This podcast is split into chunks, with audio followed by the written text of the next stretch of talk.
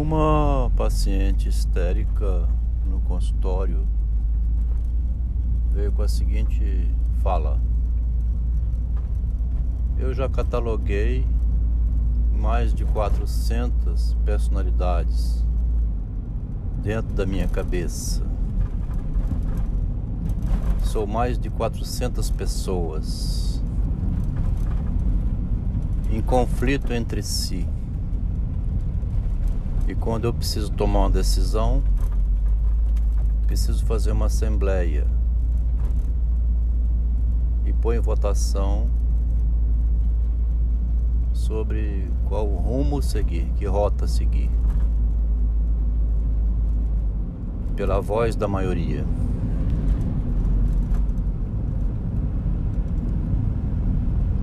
Com essa frase, dizia ela, traduzia o conflito mental dentro da cabeça dela. O Machado de Assis, mais ou menos, menciona a opinião pública, a opinião da multidão dentro da cabeça da gente internalizada sob a forma de vozes externas. E o Freud usa exatamente uma fala assim no narcisismo, no masoquismo e melancolia, que o eu surge quando ele internaliza a cultura nele. Quando a criança internaliza as muitas vozes que foi escutando, muitas ameaçadoras, muitas de elogio, que ela foi escutando desde o momento em que era bebê.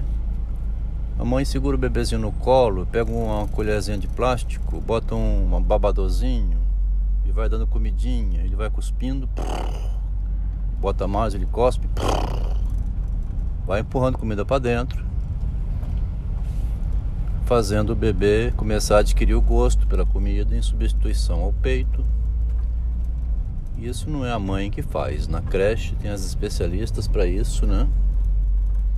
Muito melhor que a mãe, porque é, é, social, né?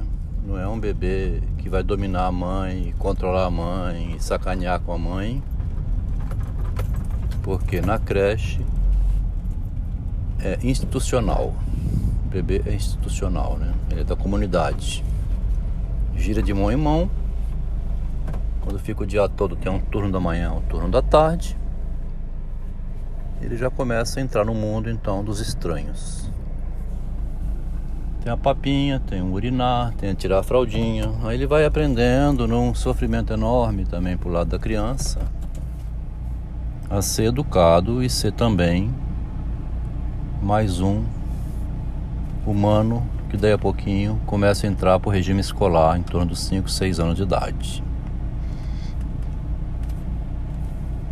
Mas essas vozes que se internalizam, elas decorrem de um processo lento, doloroso, né, da parte dos pais, da mãe, das tias, as babás, as empregadas, de noite sair correndo para o hospital, né? A criança passou mal, vomitou, deu alergia, pediatra, otite, ninguém sabe o que, que ela tem, ela não sabe falar, fica adivinhando. Então, todo esse estresse que circula o ambiente, a criança não é nem um passarinho, não é nem um cachorrinho e também não é nem uma bola de futebol, é um ser humano que sente né, as tensões todas o bebê já é um bichinho estressado desde o início. Tem uns que são muito estressados, tem outros que são mais risonhos. Até que dali surge um menino ou menina que tem que adquirir autonomia. Essa fase de formação da criança, que eu não conheço nada disso, né? Eu sou engenheiro estudei psicanálise, a psicologia em Freud, venho estudando há muito tempo, uns 15 anos que me dedico a isso, porque tive três filhos, né? Mais uma primeira filha. Tenho uns netos, né? E tem minha própria formação também. Quem sou eu nesse mundo, né? Uma mãe paciente histérica no consultório veio dizer essa frase, né?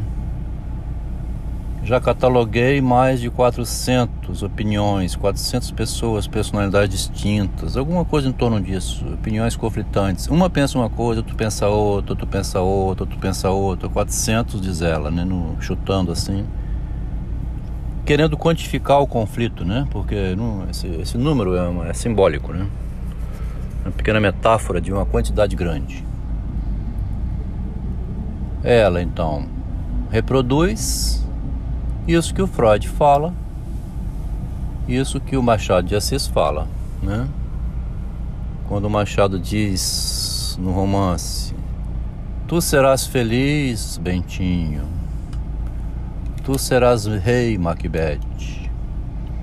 Que a mãe de Bentinho fala: Tu serás feliz, meu filho. Ela vai trocando as frases. O tu serás feliz, meu filho é uma frase cultural, né? Praticamente toda mãe fala isso pro filho, né? Vai dar tudo certo, meu filho. Não se preocupe não, vai com calma, você vai dar certo na vida. Você tá apavorado à toa, vai, relaxa. Tu serás feliz, Bentinho. Na mão de Capitu, né? Ele foi feliz, o Bentinho. Traído por ela, foi feliz porque ele virou o Bento Santiago, um grande pensador. Então, o Machado de Assis diz fadas invisíveis, né? Olha o Machado e a psicologia dele. Fadas invisíveis, né? Com as canções de Niná, com as falas que falam nossos ouvidos, nossas mães, né? Sussurrava ao meu ouvido palavras de amor. E vai, né? Essa é a canção do Reginaldo Rossi sobre a é, um caso de amor de música, né? Musicado. E eu acreditava nas suas palavras, leviana.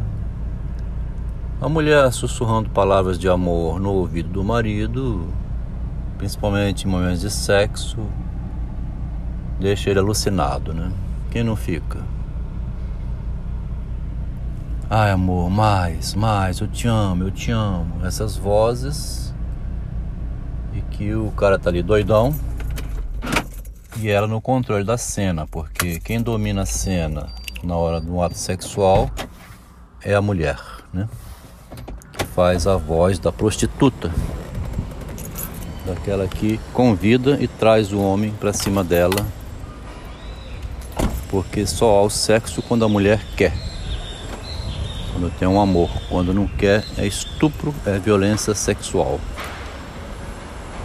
Esse áudio chegou a essa posição nesse comentário porque interessa pensar o drama de Narciso com as suas múltiplas vozes dentro da cabeça, né? O Fernando Pessoa também, desde cedo, ele virou múltiplas personalidades, e é um tema então que não é uma fabricação do Freud, né? Criticam muito Freud. Não é uma fabricação do Freud. Está nos poetas, está também nos escritores. A assembleia, me lembrei de deixar registrado esse áudio porque uma paciente falou que tem que fazer uma assembleia entre todos os as, as pessoas que têm que votar para então decidir o que vai fazer dentro da cabeça dela.